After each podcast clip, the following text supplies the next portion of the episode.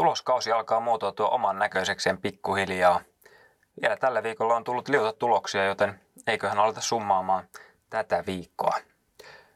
Minun nimi on Olli Koponen ja tervetuloa Interes Podin pariin. Yleisesti tällä viikolla markkinoilla nähtiin muutaman nousuviikon jälkeen aika selkeäkin laskua, kun Fedin ehkä hieman haukkamainen ote vähensi riskinotto halukkuutta yleisesti.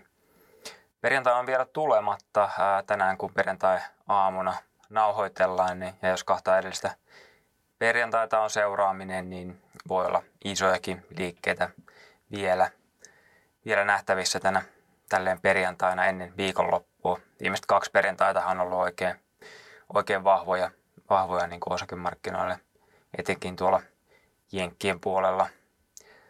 Mutta perjantai-aamun mennessä indeksifutuurit Yhdysvalloissa oli vaihdelleen 7-3 prosentin laskussa.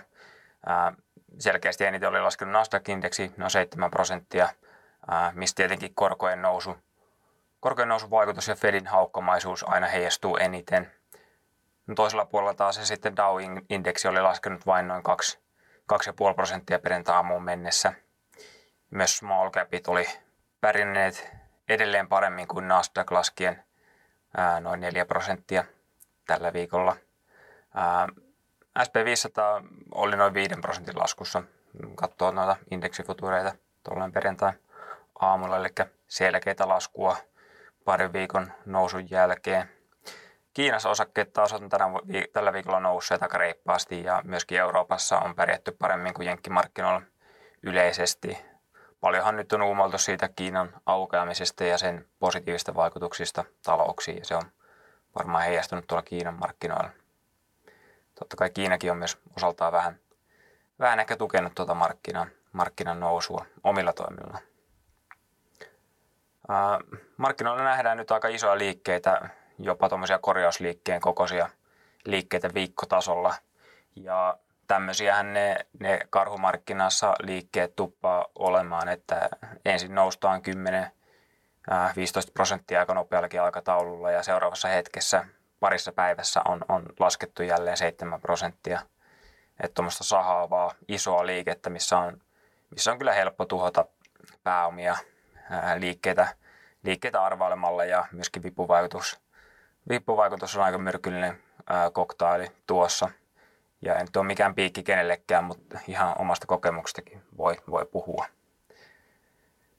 kaikki on tullut kokeiltua. Niin äiti sanoi, että kannattaa tehdä. Sama teema jatkuu markkinoilla yleisesti viime viikolla. teknologiaosakkeet kärsii ja, ja muu markkina pärjää, pärjää paremmin.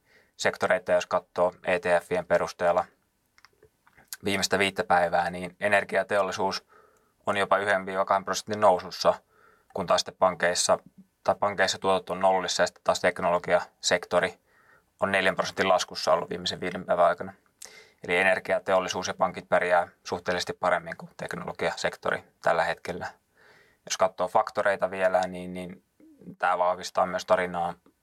Arvo on noussut tässä viimeisen viiden päivän aikana kahdella prosentilla suhteessa SP500, eli pärjännyt 2 prosenttia paremmin. Ja kasvu on taas laskenut suhteessa SP500 kahdella prosentilla. Eli arvon ja kasvun erolla välillä ero jopa 4 prosenttia viiden päivän aikana. Eli selkeä suuntaus näkynyt tuolla osakemarkkinoilla, mihin päin rahaa virrannut.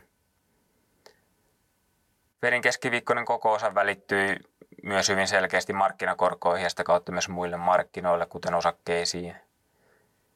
Fedhän oli keskiviikon korkopäätöksessään ja sanavalinnoissaan alkuun aika kyyhkymäisenkin oloinen, mutta sitten taas tiedotustilaisuudessa Fedin Paul veti, veti jälleen maton markkinoiden alta Äh, ja äh, oikeastaan niiltä liian aikaisilta pivot- tai paustoiveilta.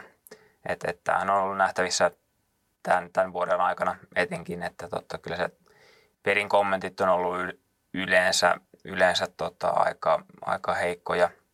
Sitten osakemarkkinat tai osakemarkkinat eivät ole kovinkaan hyvin pärjänneet, pärjänneet kun Powell on tullut, tullut puhumaan ja, ja usein, usein aika haukkamaisesti puhunutkin. Markkinoillahan tämä on ollut tämmöinen ensin annetaan siimaa, sitten vedetään matto alta reaktio yleisesti. Että samoin oli tuossa nyt keskiviikkona.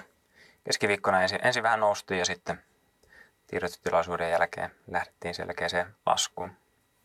Paul puhui, että vielä ei oikein voida sanoa, että missä se huippu tulee olemaan koroissa, että seuraavat sekä, seuraavat sekä inflaatio ja, inflaatiota ja työllisyyttä. Ja työllisyys taas on heidänkin mielestään ennätysvahva tällä hetkellä. Ja sielläkin olisi nähtävä jotain helpottamista. Nämä Powellin sanat tuossa tiedotustilaisuudessa – uh, we have some ways to go, eli on, on vielä koroissa nousupainetta selkeästi, tai että pausing is not something we are thinking about, eli korkojen nostamisen pysäyttämistä ei tunnuta edes mieti, mietittävän tällä hetkellä, niin kertoo kyllä tuosta keskuspankin, tämä kertoo kyllä keskuspankin oleellisen viestin ää, tällä hetkellä markkinoille. Itselle tuli näistä ehkä hieman mieleen Fedin kommentit vuoden 2018 lokakuussa, kun Powell sanoi, että – olemme kaukana neutraalista vielä, indikoiden selvää nousupainetta korkoihin. Tämän jälkeen hän SPVistä laski vielä joulukuun panikkipohjiin toistakymmentä prosenttia. Ajankohdat, ajankohdat ainakin vuoden lopussa täsmäisiä. Koroissa tuo USA 10-vuotinen on tällä viikolla noussut takaisin 4 prosentin päälle, noin 4,1 pinnaan tuossa perjantai-aamulla. Käy työn jo alle, alle alle tota, neljässä prosentissa viime viikolla. Ää, uusia huippuja sentään vielä olla tehty ja voihan tämäkin olla vielä huipun muodostumista etenkin pitkissä koroissa, jotka, jotka nyt seuraa enemmän sitä talouden kuvaa. Lyhyissä koroissa on nähty sitä selkeämpää liikettä ylöspäin, indikoida juuri sitä Fedin kiristävää rahapolitiikkaa ja korkokäyrät on tästä syystä jälleen jyrkentyneet tällä viikolla – Tuo Fedin terminaalikorko nousi viikon aikana jopa 5,2 prosentin tasolle, kun viime viikkoina on puhuttu siitä, että se sitä 5 prosentin tasosta ää, oli, laskenut, oli laskenut jo noin 4,8 prosenttiin. Ää, ja nyt teki sitten uudet, uudet tämän syklin periaatteessa huiput. Ja tuo korkohan kertoo siitä, että mihin, mihin Fedin korkojen odotetaan päätyvän lopulta. Lopulta. Ja, ja tuossa on nyt sitten kokouksen jälkeen nähty selkeitä nousua. Tänään tulee työmarkkinaluvut Jenkeistä, jos siellä työmarkkina puksuttaa edelleen vahvana, voi se edelleen vahvistaa tuota Fedin haukkamaisuutta ja, ja olla sitten Yhdysvaltain talouden hyvästä verosta huolimatta niin kuin negatiivista osakkeelle. Eli tämmöinen good news is bad news tyyppinen reaktio. USA-dollarihan nousi myös vahvasti heijastellen tota, ehkä risk of moodia ja myöskin tota korkospreadien liikkeitä USA suuntaan. Et tällä viikolla DXY-indeksi oli noin 2 prosentin nousussa, vaikkakin vielä noin kaksi pinnaa huipun alapuolella. Et, et vielä nyt tietenkin tässä vähän tämmöistä huippumuodostumaa tehdään ja tietenkin näissä huippuja ja käänteiden tekemisessä usein menee aikaa eikä usein, eikä usein, paitsi kuin harvoissa tapauksissa, niin saada minkäänlaista V-muotoista tai A-muotoista suoraa linjaa alaspäin tai ylöspäin, etenkään näin isoissa omaisuusluokissa, kun käänteitä ja huippuja tehdään. Mutta tuota kannattaa seurata edelleen. Mutta se nyt markkinaliikkeestä mennään tulosviikkoon tarkemmin. Käydään taas vähän äh, kokonaisuutta läpi ensin. Äh, ja ensin otetaan tuo Suomen, Suomen ja Helsingin pörssi Meillä oli odotuksissa ennen tuloskautta 10 prosentin liikevaihdon kasvu ja 4 prosentin operatiivisen liikevoiton heikentyminen mediaanisti. Ja kun katsoo tätä meidän dataa nyt tähän, mitä on torstaihin asti saatu kerättyä, tai perjantai-aamuun asti saatu kerättyä, niin, niin Suomessahan aletaan olla jo voiton puolella 74 prosenttia. Meidän seurannan yhtiöstä oli torstaina kerätty datan mukaan raportoinut. Eli aika hyvä kuva tästä jo saadaan ihan kaikki tästä niin kuin torstaina tulleesta ei ole päässyt tähän vielä mukaan. Mutta kuitenkin ää, meidän seuraamista yhtiöistä noin 41 pinnaa oli alittanut tuloksellaan ennusteet, niin 42 prosenttia oli ylittänyt. Eli ylitykset on tässä siirtynyt pienoiseen johtoon. Viime viikolla vielä, vielä 44 pinnaa oli alittanut ja 39 pinnaa ylittänyt, eli tällä viikolla sinänsä tulokset on, on kehittynyt parempaan suuntaan. Eli on tullut enemmän ylityksiä. Liikevaihdossa suuri osa on ollut linjassa noin 40 pinnaa tai ylittänyt noin 36 pinnaa. Alituksia noin neljännes, eli siinä liikevaihdot on joko ylittänyt tai ollut linjassa suurimmassa osassa. Ja ohjeistukset on pitäneet kutinsa, kuten aikaisemmin on todettu, ja siinähän tietenkin heijastuu se, että ohjeistuksia usein tarkistetaan jo ennen näitä tuloksia, etenkin jos siellä on sitten negatiivisia muutoksia havaittu. Tulokset tuloskaudelta on ollut tähän mennessä kyllä positiivisia. Liikevaihdot on edelleen mediaanisti olleet 15 prosenttia, tai 15 prosentin kasvussa, kun oli se 10 prosenttia. Ja sitten myös tuo operatiivinen tulos on ollut mediaanisti jopa 8 prosentin nousussa, kun odotus oli se miinus 4 prosenttia. Viime viikolla oli tulokset noin 7 prosentin nousussa, eli siitä vielä pieni parannus, parannus saatu tällä viikolla aikaan.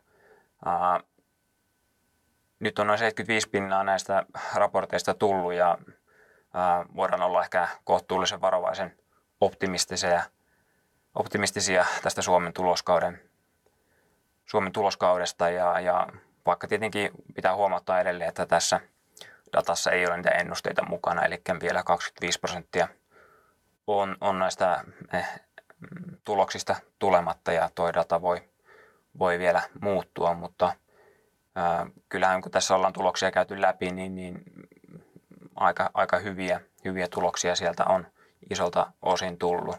Ja tota, sitten taas ehkä viime kausien voittajat on, on ollut ehkä pieniä, pieniä pettymyksiä, mutta niissä sitten lisää, kun käydään vähän tuota yhtiökohtaista ää, satoa läpi tuossa myöhemmin. Mutta oikein, oikein hyvältä näyttää kokonaisuutena yleisesti tuo Helsingin pörssin tuloskausi, ainakin meidän datan perusteella tällä hetkellä. Jos katsotaan SP500 tuloskautta, tässä nyt Faxetin datan mukaan – kun noin 50-60 prosenttia oli yhtiöstä raportoinut, niin 70 prosenttia on raportoinut odotuksia paremmasta tuloksesta, mikä on alle historiallisten tasojen. Et ylipäätänsä Jenkeissähän tuloskausi on nyt ollut ehkä vähän normaalia heikompi, mutta on kuitenkin tässä tuloskauden edetessä mennyt, mennyt vähän parempaan suuntaan.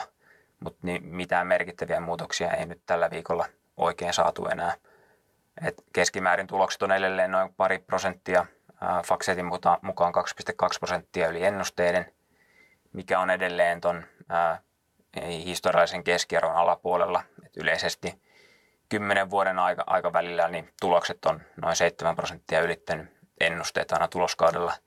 Eli siinä mielessä 2 prosentin ennusteiden, tulosennusteiden ylitys ei ole mitenkään ihan merkittävän hyvä suoritus.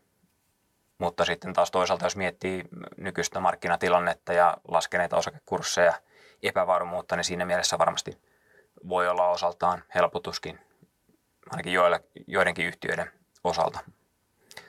Jos katsoo Bloombergin dataa, niin siinä on vähän enemmän raportoinut, noin 80 pinnaa, niin tulokset olisivat ylittäneet noin kolmella prosentilla ennusteet, eli vielä parempaan suuntaan mennyt, mennyt mitä enemmän yhtiötä on nyt tässä tullut.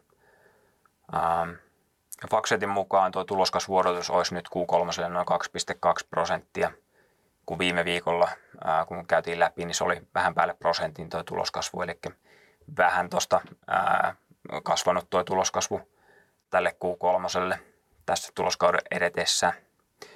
Syysku, syyskuun lopussa kuitenkin tuo odotus oli vähän alle 3 prosenttia tuolle tuloskasvulle, eli jääty siitä, jääty siitä mitä, mitä odotus oli ää, syyskuun lopussa ennen tuloskautta. Jos katsoo vähän tarkemmin tota sektoreittain, niin jos tuo energiasektori, joka nyt kasvaa semmoista 130 prosentin vauhtia tässä Q3, jos se energiasektori poistetaan, niin SP-tulokset olisi Faxetin datan mukaan ää, noin 5 prosentin laskussa verrattuna siihen nyt 2 prosentin kasvuun, mitä se indeksi näyttää energian mukaan lukien. Eli kun tuo energiahintojen nousun vaikutus hiipuu, niin sinänsä voi olla kylmät ajat tiedossa Yhdysvalloissakin näiden tuloksien osalta. Ja mm, analyytikot odottaa, että Q2 ensi vuonna energiasektorin tuloksien tai tulokset lähtisi laskemaan, jolloin tuki sitten vähän häviää tuosta tuosta niin indeksitasolta, että jostain muualta pitäisi saada sitten vetoapua.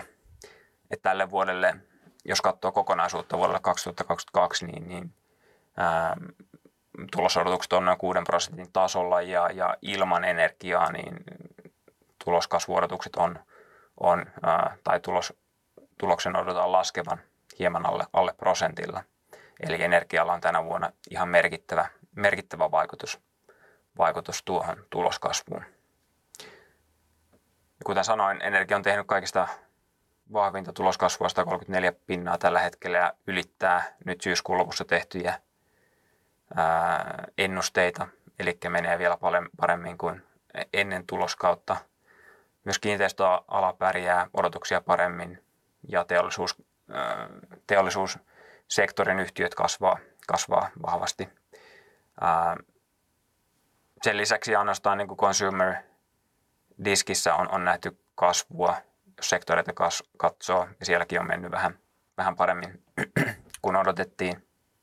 Eli tämähän on tämmöistä harkinnanvarasta kuluttajakauppaa, minkä ei pitäisi tietenkään olla mm, tässä perinteisessä Maslowin hierarkiassa mitenkään ää, tai kaikista tärkeintä, että et, et semmoista, semmoista, mitä voidaan vähän, vähän siirtää tulevaisuuteen, jos, jos muuta tarpeellista ää, kulutusta tarvitsee tehdä. Että se on jopa pärjännyt odotuksia paremmin. Ää, kertoneen ihan, ihan vielä vahvasta kuluttajasta Jenkeissä, mutta pitää vaan toivoa, että se ei ole niin kuin, sitten viimeinen, viimeinen kuluttajien pinnistys sitten ää, luottokortit tappiin tyyppisesti, tyyppisesti, että se olisi sitten kestävää, kestävää tuo kulutus. Ja kyllähän niin kuin yleisesti on, on sanottu, että, että kuluttajilla on vielä hyvin säästöjä, säästöjä ja kuluttajien tilanne nähdään ihan hyvänä, hyvänä tällä hetkellä. Myös Powell tästä keskiviikkona puhui. Tuon tärkeän infoteknologian tulokset laskee, mutta on kuitenkin laskenut vähemmän kuin sitten syyskuun lopussa arvioitiin. Et siinä mielessä sielläkin menee ehkä kuitenkin loppujen lopuksi vähän paremmin, vaikka nyt nuo isot yhtiöt, kuten viime viikolla nähtiin, ne raportoivat aika heikkoja tuloksia tai ainakin osakkeet reagoi negatiivisesti. Jos koko, jos katsoo vähän pidemmälle, niin 2023 odotetaan nyt noin 7 pinnan tuloskasvua vielä ja siitä edelleen 9 pinnan tuloskasvua SP500 vuonna 2024. Ei tuo 7 pinnaa ensi vuodelle kuulosta mitenkään järisyttävän vaikealta saavuttaa. Totta kai se tarvii sitten jo, jo niin kuin muuta vetoapua muilta sektoreilta, kun energiahinnan nousuvaikutukset häipyy ja energiasektorille tulee vaikeat vertailukorit vastaan, että sitten pitää nyt, nyt heikosti pärjänneiden yhtiöiden tai, tai muiden sektoreiden ää, tukea tuota tuloskasvua. Se vähän noista summauksista käydään vähän läpi, läpi nyt sitten USA ja Helsingin pörssin ää, yksittäisiä yhtiöiden kohokohtia.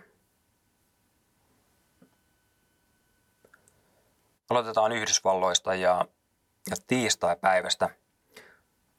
Uber ää, raportoi tiistaina ja, ja nousi pre-marketissa jopa 12 prosentilla. Ää, Uberhan on tietenkin ollut koronasta kärsiä, kun, kun matkailu on vähentynyt ja nyt sitten tietenkin menee toivottavasti vähän paremmin. Ää, osakekohtainen tulos oli odotuksia enemmän tappiolla 61 senttiä, kun odotuksessa oli 22 sentin tappiot. Mutta sitten taas operatiivinen käyttökate ylitti odotukset ja yhtiön, yhtiön ohjeistuksen.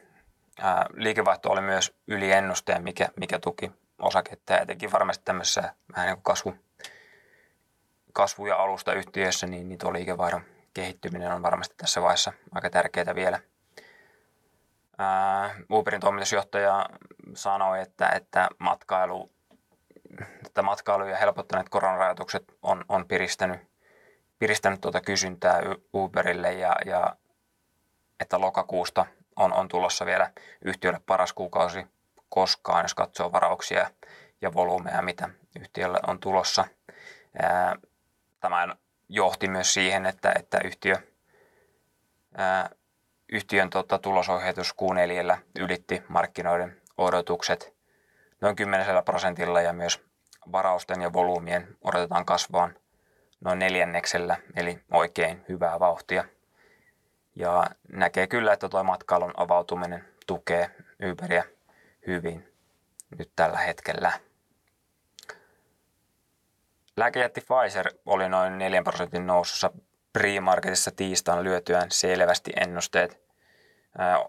Oikaistu osakekohtainen tulos oli noin 1,8 dollaria, kun odotuksessa oli 1,4 dollaria, eli noin 30 prosentilla löi odotukset ja myöskin liikevaihto oli noin 8 prosenttia parempi.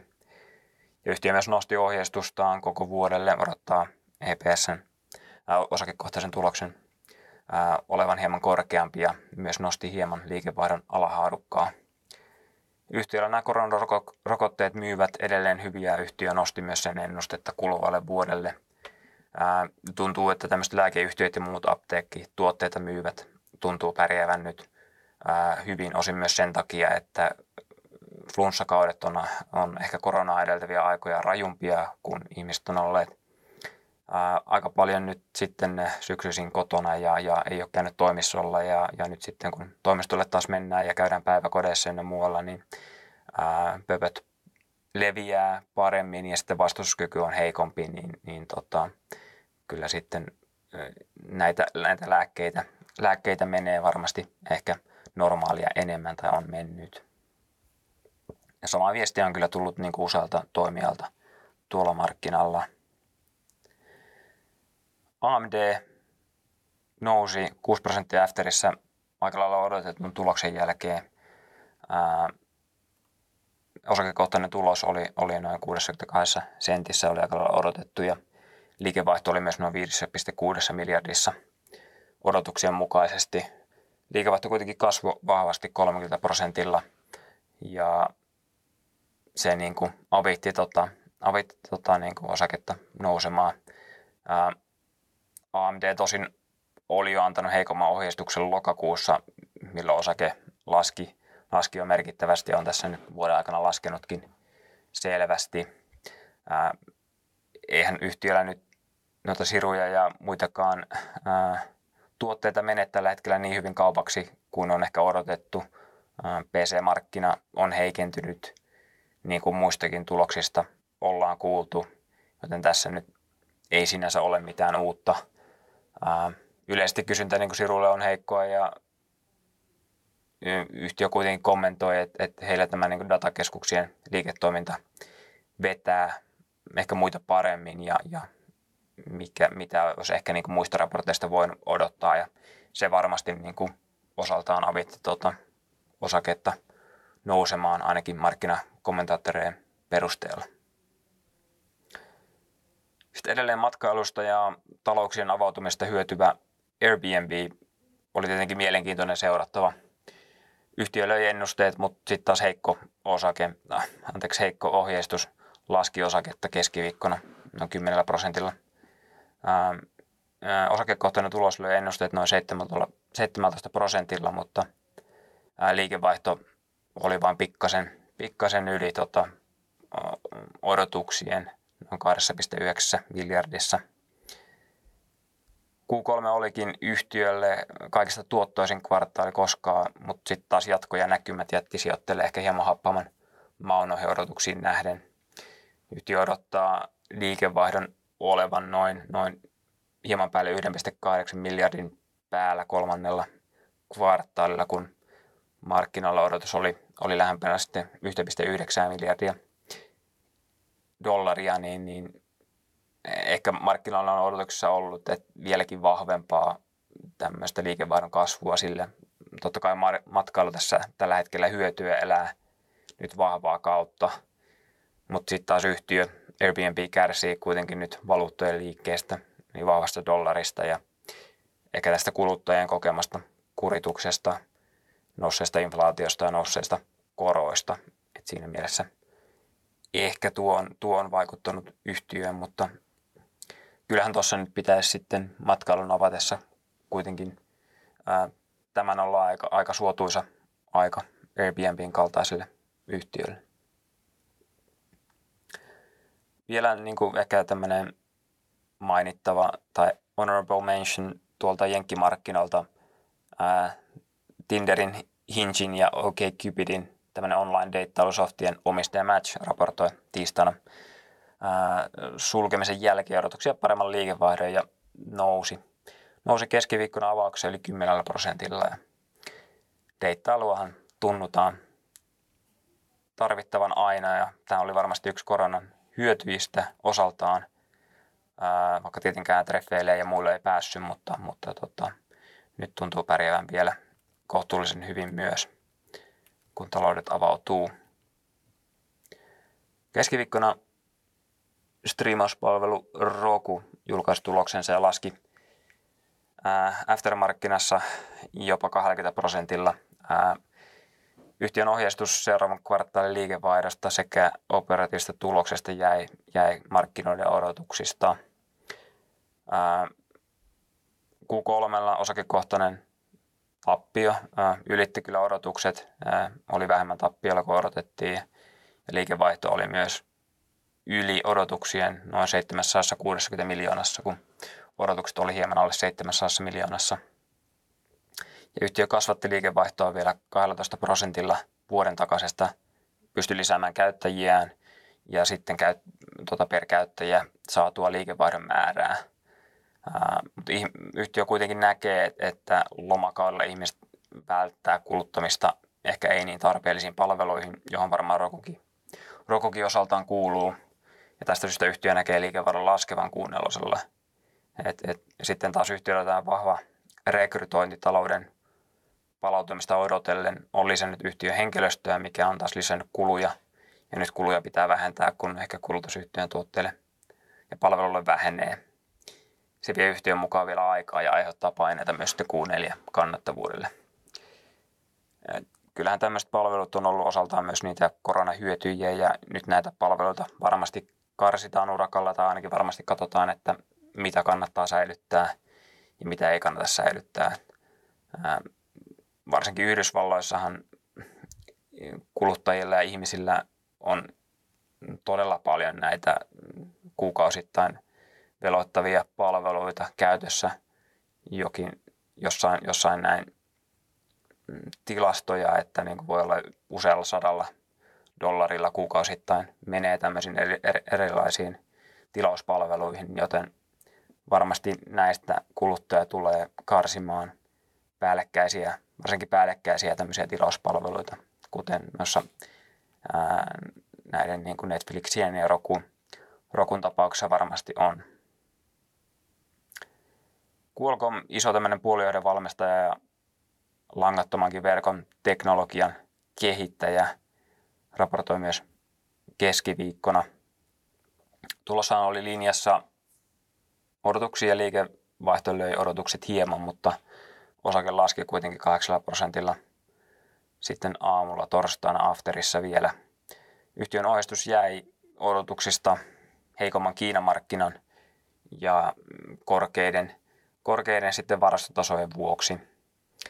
Ää, yhtiö ohjeistaa tuloksen olevan vähän päälle 230 dollaria osakkeelta ja liikevara olevan noin 9,5 miljardin tasolla ja kun taas sitten analyytikot odotti melkein 3,5 dollarin osakekohtaista tulosta ja 12 miljardin liikevaihtoa, eli noista jää, jäätiin todella selkeästi noista, noista odotuksista.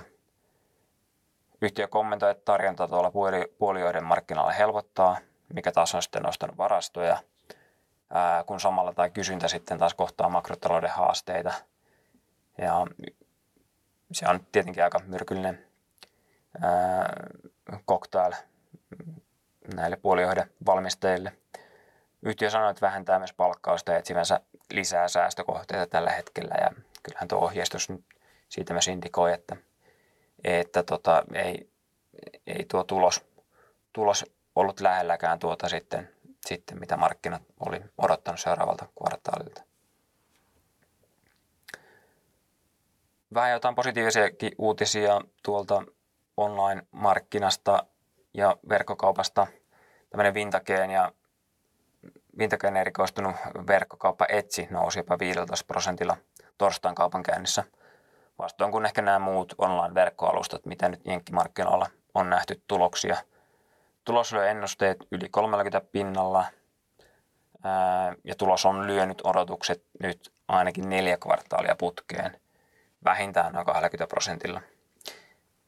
Eli jos etsit jotain varmaa tulosylittäjää jenkkipörssistä, niin tässä, tässä sulla on semmoinen historia ei, ei tietenkään tosin ole tae tulevaisuudesta, että siinä pieni disclaimer siihen suuntaan. Liikevaihtoa tuli myös 595 miljoonaa dollaria, kun odotuksessa oli 565 miljoonaa, eli ylitti noin 5 prosentilla myös tuo liikevaihto. Yhtiö myös sanoi, että odottaa liikevaihdon olevan vahvaa seuraavallakin kvartaalilla ja ohjeistus kelpasi oikein hyvin markkinoille. Et, et, kyllä siellä nyt myös verkkokauppa tuntuu pärjäävään osaltaan tietyissä segmenteissä ää, ja kuluttaja tuntuu, tuntuu vielä käyttävän, käyttävän ää, rahaa, rahaa tuotteisiin ja palveluihin. Ää, vaikka tietenkään kaikki ei varmaan ihan samalla tavalla, samalla tavalla pärjääkään. Asuntojen markkinapaikka, tämmöinen online-markkinapaikka Silo nousi torstain kaupan käynnissä jopa 12 prosentilla.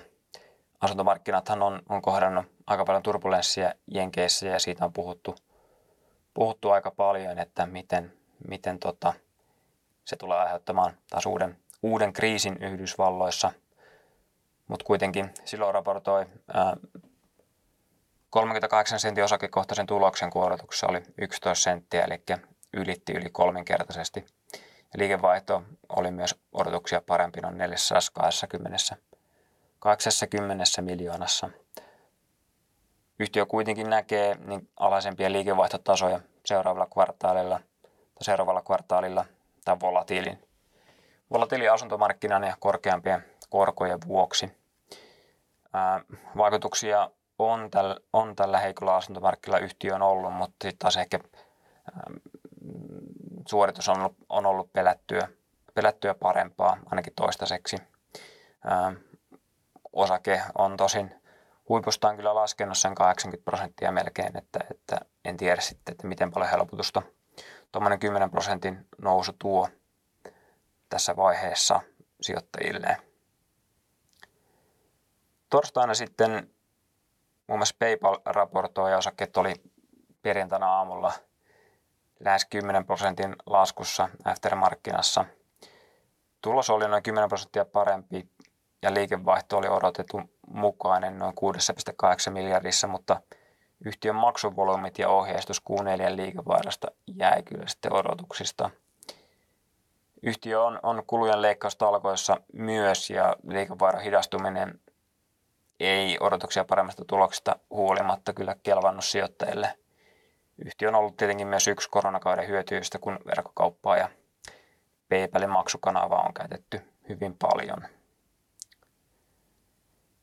Kryptovälittäjä Coinbase raportoi myös torstaina ja aika lailla odotuksien mukaisen tuloksen ja osake nousi noin 4-5 pinnaa aftermarkkinassa – Yhtiön käyttäjämäärät kasvavat, mikä tekee tietenkin hyvää tulevaisuuden kasvulle, kun vaikka liikevaihto jääkin nyt Q3 markkinoiden odotuksista. Liikevaihto laski jopa 50 prosenttia vertailukaudesta, kun kryptomarkkinalla ollaan oltu eräänlaisessa ydintalvessa jälleen kerran ja hinnat sekä volyymit on, on laskenut markkinoilla. Käyttäjämäärät on myös laskeneet ja kilpailu totta kai tuolla äh, kryptomarkkinan välittäjäalalla on todella kovaa – uusia toiminta tulee aika lailla kuin sieniä, sieniä sateella ja totta kai sitten hiljaisempana aikana useat, ähm, useat niin kuin tuolla kryptomarkkinoilla tuppaavat vain holdailemaan ja pitämään näitä, näitä kolikkoja, jolloin treidaamisesta ei tule niin paljon palkkioita näille välittäjille.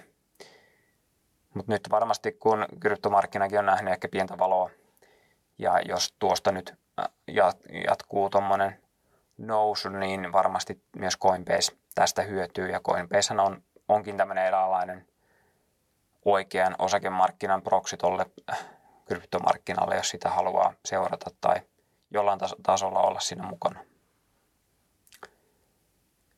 Sitten torstailta vielä Twilio, joka oli Afterissa perjantaina aamulla noin 20 pinnan laskussa, kun tämä pilvikommunikaatio-ohjelmistoja tekevä yhtiö antoi heikon ohjeistuksen markkinoille. Tappioita yhtiö teki vähemmän kvartaalille ja liikevaihto oli hieman odotuksia parempi ja kasvoi vielä 33 pinnaa, mutta ohjeistuksessa kuitenkin liikevaihdon haarukka ylä, ylälaite jäi alle analyytikoiden ennusteiden, mikä oli pettymys. Yhtiökin kohtaa lyhyen aikavälin haasteita ja tulee vähentämään myös väkeä ja sekä panostamaan kustannusten seurantaa, että vaikka tulosohjeistus olikin hieman odotuksia parempi, niin se ei ehkä kasvuyhtiöille yhtiölle kuitenkaan riitä, kun, kun tässä vaiheessa vielä pitäisi saada sitä kasvua aikaa. Siinä oikeastaan per torstain ja oikeastaan koko viikon niin kuin kohokohdat Yhdysvaltain markkinoilta. Perjantaina tulee vielä, vielä tuloksia myös ää, jenkkimarkkinasta, muun muassa DraftKings, ehkä tämmöinen vedonlyöntimarkkinan ja koronakauden hyötyjä osaltaan myös välillä meme-osakkeeksi haukuttu, haukuttu tulee muun muassa perjantaina ja muutama energiayhtiö yhtiö ja muun muassa suklaavalmistaja Hershey tulee perjantaina sieltä niitä seuraamaan. Ne nyt ei tähän, tähän podcastiin kerkeä. Yleisesti voisi summata jenkkimarkkinalta havaintona, että totta kai koronakärsijät pärjää nyt ja koronahyötyjät taas kärsii nyt. Ää, matkailu vetää, PC-markkina on heikko, sirua ei tarvita, kryptokin tällä hetkellä niin heikko, että siellä ei näitä ohjaamia tarvita louhimiseen ja muuhun toimintaan. Nähtävissä ehkä myös sitä, että yhtiöt, yhtiöiden digiinvestoinnit vähän lagaa tällä hetkellä katsoa näiden kasvuyhtiöiden liikevaihdon kasvun hidastumista. Verkkokauppa ei ehkä vedä samalla tavalla kuin aikaisemmin, pois lukien totta kai sitten tietenkin tuo etsi, jonka tuossa mainitsin. Mutta mennään sitten Helsingin pörssin hyviin, pahoihin ja rumiin, rumiin tuloksiin tällä viikolla. Aloitetaan maanantaista. Maanantai on hyvä päivä raportoida, koska ei tule oikeastaan niin paljon muita tuloksia, niin kerkee tai voi ja saakin aika hyvin näkyvyyttä, näkyvyyttä sitten omille tuloksilleen. Voi nousta vaikka tämmöisiin podcasteihin kohokohdiksi. Puuelementtien valmistaja rakennustuoteteollisuusyhtiö Labval raportoi maanantaina selvästi odotuksia paremman raportin ja osake nousi noin 6 pinnaa. Liikevaihdon kasvu oli lähes 40 prosenttia, ylitti meidän ennusteet ja myöskin tulos, tulos, oli, tulos oli oikein hyvä ja ylitti jopa 50, melkein 50 prosentilla meidän analyytikon ennusteet. Tulosylitystä tasapainotti kuitenkin tiloskannan odotuksia suurempi pudotus meidän analyytikko Antti Viljakaisen mukaan. Mutta Lapval on analyytikon mielestä yhä maltillisesti arvostettu ja ensi vuoden vaikeamman suurten yli katsottuna yhtiön tuloskasvunäkymä on Antin mielestä hyvä. Ettepalon raportoi myös maanantaina ja laski 7 prosentilla tulospäivänä operatiivisesti kuitenkin vahvaan tulokseen. Liikevaihto oli vahva kasvuna 20 prosenttia ja operatiivinen tulos myös ää, ylitti hieman odotukset, mutta sitten taas tulosaskeman alimmilla riveillä tulos heikkeni. Ää, analyytikko Juha Kinnusen mukaan aiempi tulosvaroitusuhka vaikuttaa osakkeessa väistyneen, mutta sitten taas lähivuosille näkyvyys ei juurikaan ole parantunut ja tuloskasvu on tiukassa. Ja tätä myötä osakkeen arvostus, vaikka onkin kohtuullinen, niin perinteisesti jälkisykliselle yhtiölle se on tässä tilanteessa Juhan mielestä perusteltua. f raportoi myös maanantaina ja tulos oli odotuksia parempi ja osake nousi noin neljä pinnaa.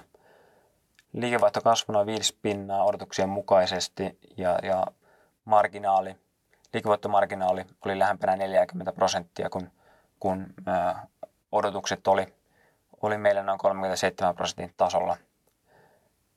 Talousympäristön epävarmuuksista huolimatta yhtiön kasvu jatkuu vakaana ja etenkin sitten kumppanikanavan vetämänä – analyytikot Atte Riikola ja Roni Peuranheimo kirjoittavat.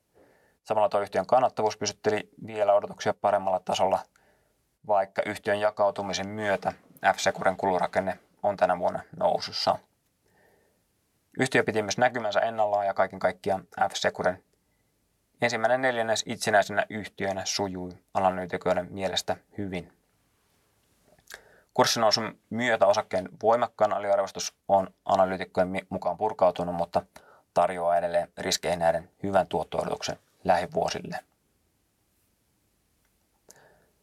Tiistaina sitten Nokian renkaalta, tai Nokian renkaat raportoi, ja siltähän odotettiin hyvää tulosta yhtiön Posarin ja muiden rengasvalmistajien hyvien tulosten perusteella, ja sen yhtiö myös toimitti. Mutta kuitenkin Venäjän markkina, markkinan vetämänä ja osake laski yli 10 prosenttia tiistaina.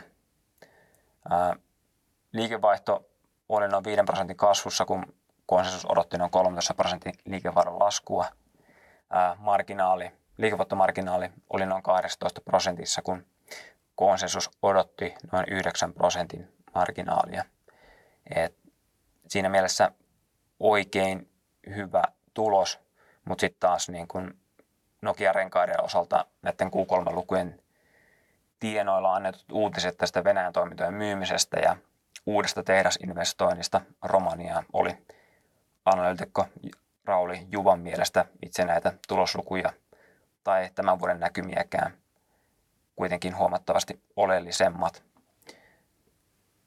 Yhtiön tulevaisuus alkaa hahmottua selkeämmin, mutta siihen totta kai sisältyy epävarmuutta – etenkin sitten alihankinnan saatavuuden su- suhteen, millä siis pitää tällä hetkellä paikata sitä oman kapasiteetin puutetta, kun Venäjältä lähdetään. Ää, kuitenkin samalla tuo sitten yhtiön uusi kapasiteetti ja sen mahdollistama korkeampi tulostaso on vielä vuosien päässä, kun tehdas, tehdas sitten lopulta valmistuu. Artus on kuitenkin ensi vuoden heikohkollakin tuloksella analyytikon mielestä kohtuullinen. Keskiviikkona Marimekko raportoi ja laski jopa 7 prosentilla. Yhtiön liikevaihto oli vielä noin 4 prosentin kasvussa, jäi hieman markkinoiden tai konsensuksen odotuksista ja myöskin tuo, ää, myöskin tuo ää, kannattavuus oli hieman heikompi kuin markkinat odotti. Analytikko Rauli Juva kirjoittaa, että Marimekko jatkoi liikevaihdon kasvua Q3, vaikka Suomessa kehitys oli negatiivista. Tätä Suomen heikkoutta kompensoi lähes 30, 30 prosentin kasvussa ollut kansainvälinen liiketoiminta, ja joka päätti sitten koko konsernin liikevaihdon noin 4 prosentin kasvuun kokonaisuutena. Tulos tosiaan laski viime vuoden huipputasolta jääden hieman odotuksista, mutta oli kuitenkin edelleen analyytikko Rauli Juvan mielestä hyvällä tasolla niin absoluuttisesti kuin marginaalimielessä. Yhtiö teki noin 25 prosentin liikevoittomarginaalin kvartaalilla. Analyytikon mielestä yhtiön suoritus vaikeassa kuluttajamarkkinoissa onkin kaiken kaikkiaan suhteellisen hyvä ja analyytikko näkee kansainvälisen kasvun tukevan yhtiön liikevaihdon ja tuloksen kasvua myös tulevina vuosina.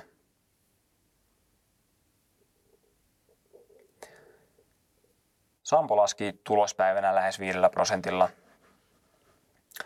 Yhtiön raportissa tulos ennen veroja oli konsernitasolla markkinaodotuksien mukainen noin 407 miljoonassa eurossa, mutta pinnan alla tulos oli kuitenkin pehmeä, kun IFin tulos jäi pitkästä aikaa ennusteista ja tätä kompensoineet erät olivat pääosin sijoitustuottoja sekä kertaeriä. Analyytikoiden Sauli Vileni ja Kasper Mellaksen mukaan IFin tulospettymys olikin syy keskiviikkoiseen kurssilaskuun. Isossa kuvassa raportti ei aiheuttanut analyytikoille isoja ennustemuutoksia ja osake vaikuttaa edelleen varsin oikein hinnoitellultaan. Sitten torstai-päivään Borean osake nousi jopa 13 prosenttia tulospäivänä. Borean jatkuvien toimintojen liikevaihto kasvoi Q3 noin 50 prosenttia, mikä oli odotuksia korkeampi taso. Odotuksia oli noin 30 prosentin kasvu. Kasvusta noin puolet oli orgaanista ja puolet epäorgaanista, eli siinäkin mielessä ihan hyvältä näyttää. Kaikki kolme liiketoiminta-aluetta kasvo voimakkaasti ja odotuksia ripeämmin kuin kolmosella.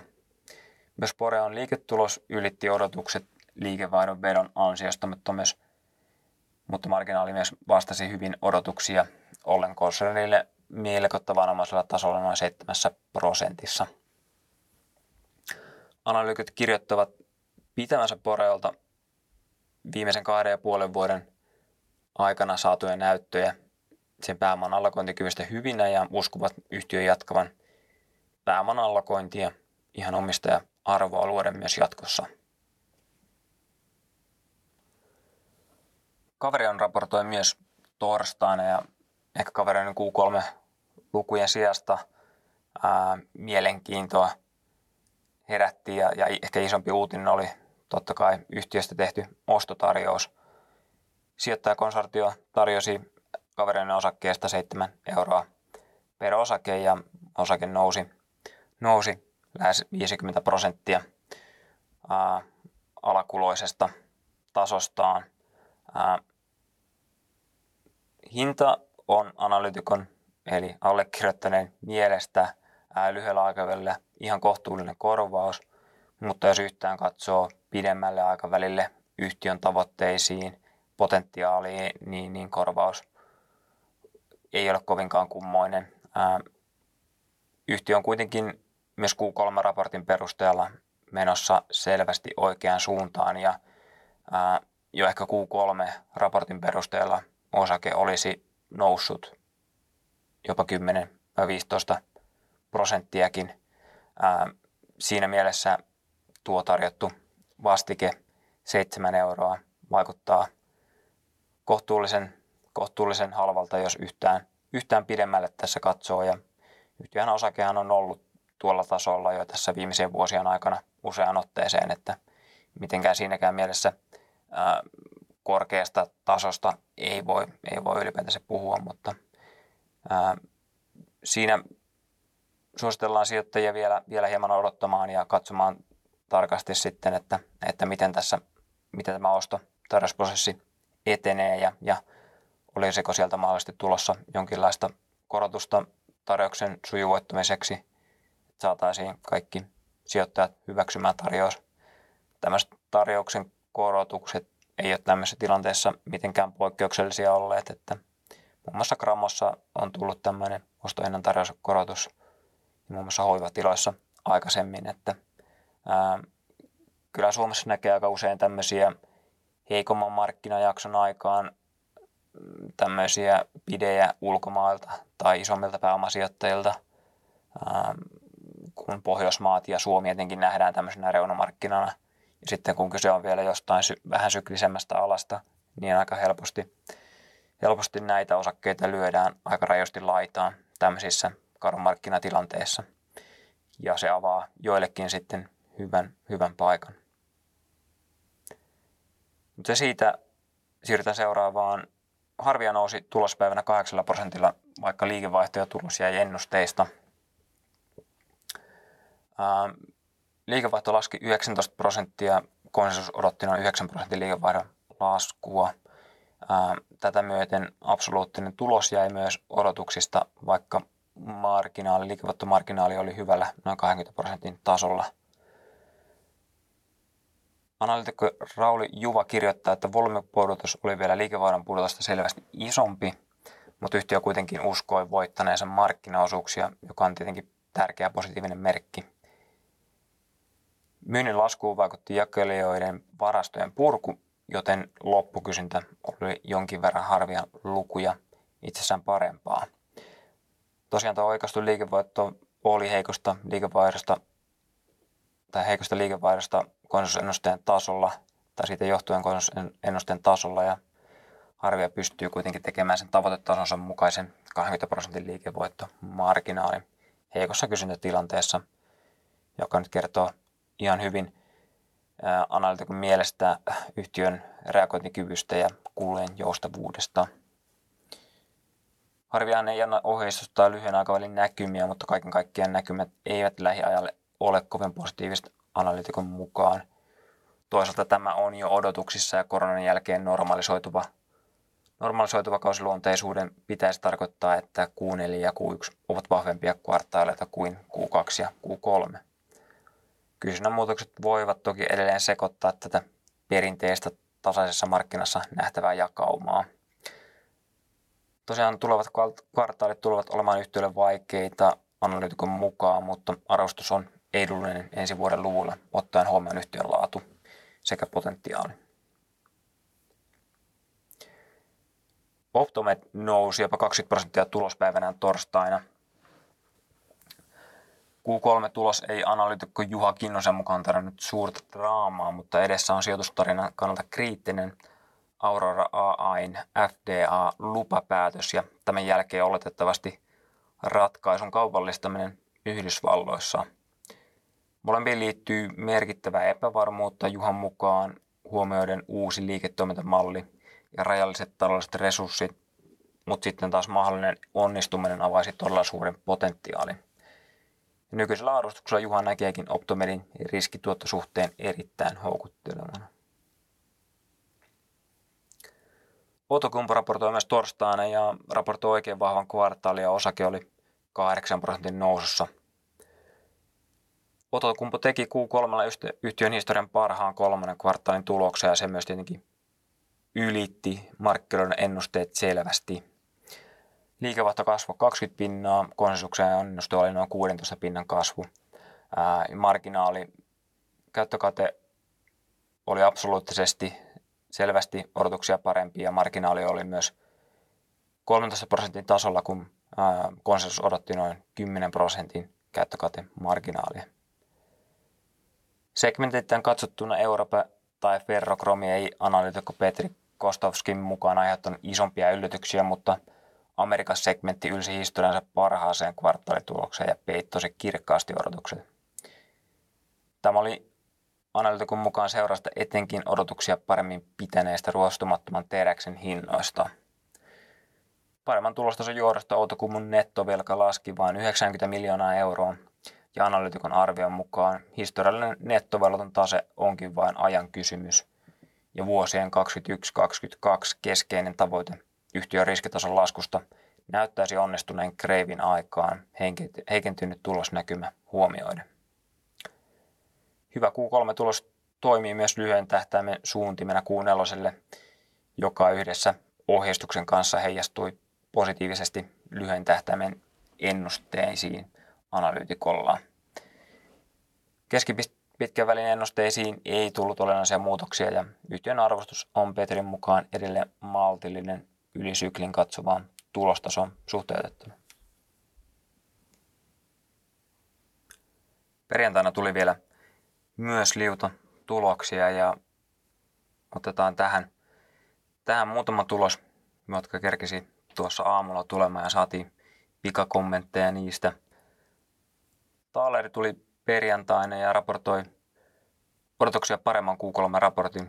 Liikevaihto kasvoi 120 prosenttia, odotuksessa oli 90 prosentin liikevaihdon kasvu ja tulos myös oli tätä kautta noin 20 prosenttia odotuksia parempi, vaikka marginaali oli aika lailla odotetun kaltainen. Analytikko kirjoittaa, että vaikka tulosylitys tulikin pääosin kertaluonteisiksi tulkittavista eristä – vetää Garantian erinomainen suoritus yhdessä eilisen, eilisen SolarWind 3 rahaston lanseerauksen kanssa raportin Annin selvästi plussan puolelle. Pihlajalinna raportoi myös perjantaina aamulla mm, Q3 tulosraportti oli ehkä hieman odotuksia heikompi. Siinä liikevaihdon kasvu oli edelleen, edelleen odotetun vahvaa, noin 17 prosenttia – mutta oikaistu liikevaihto jäi hyvin pehmeäksi. Siinä Ää, absoluuttisesti ää, liikevoitto oli noin 7 prosentin tasolla, kun markkinoilla odotuksessa oli lähempänä 9 miljoonan, miljoonan euron oikaistu liikevoitto. Marginaali oli noin 4,4 prosenttia, kun markkinoilla odotuksessa oli noin 5 prosentin oikaistu liikevoittomarginaali. Yhtiö toisti vertailukauden tasolla olevan EBITDA-liikevoiton ohjeistuksensa, mutta loppuvuodelle jää analytikko Olli Vilpon mukaan vielä tekemistä, jotta yhtiö yltää siihen.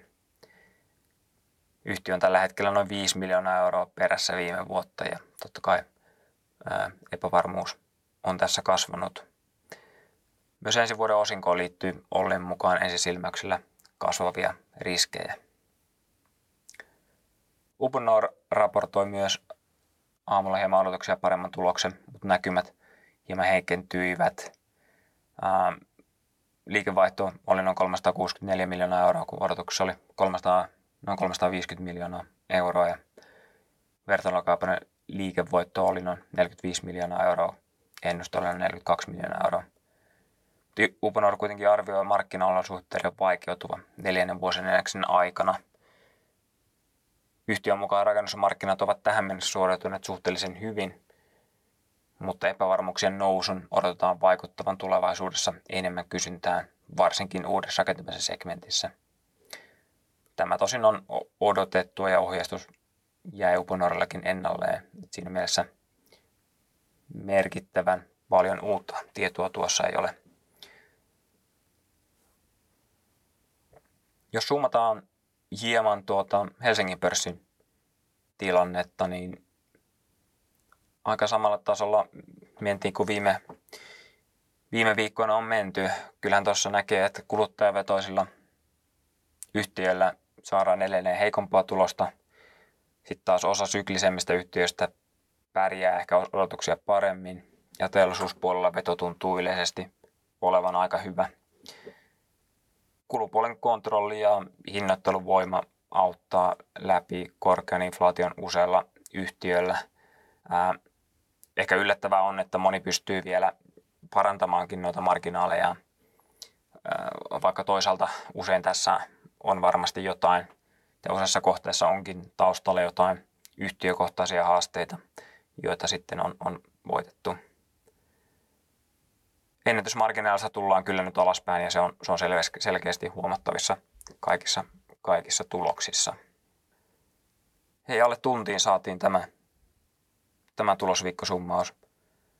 Jos jaksoit tänne asti kuunnellaan, niin peukku, peukku sinulle ja katsotaan vielä ensi viikolla, olisiko, olisiko markkinoilla mitenkään tai miten paljon markkinoilla on mielenkiintoisia tuloksia ja, ja kommentoidaan niitä sitten mahdollisesti vielä, vielä ensi viikon aikana podin muodossa, mutta – mutta tota, jos ei, niin, niin kiitoksia kuun, kuuntelusta ja palataan sitten viimeistään ensi, ensi tuloskauden merkeissä. Kiitoksia.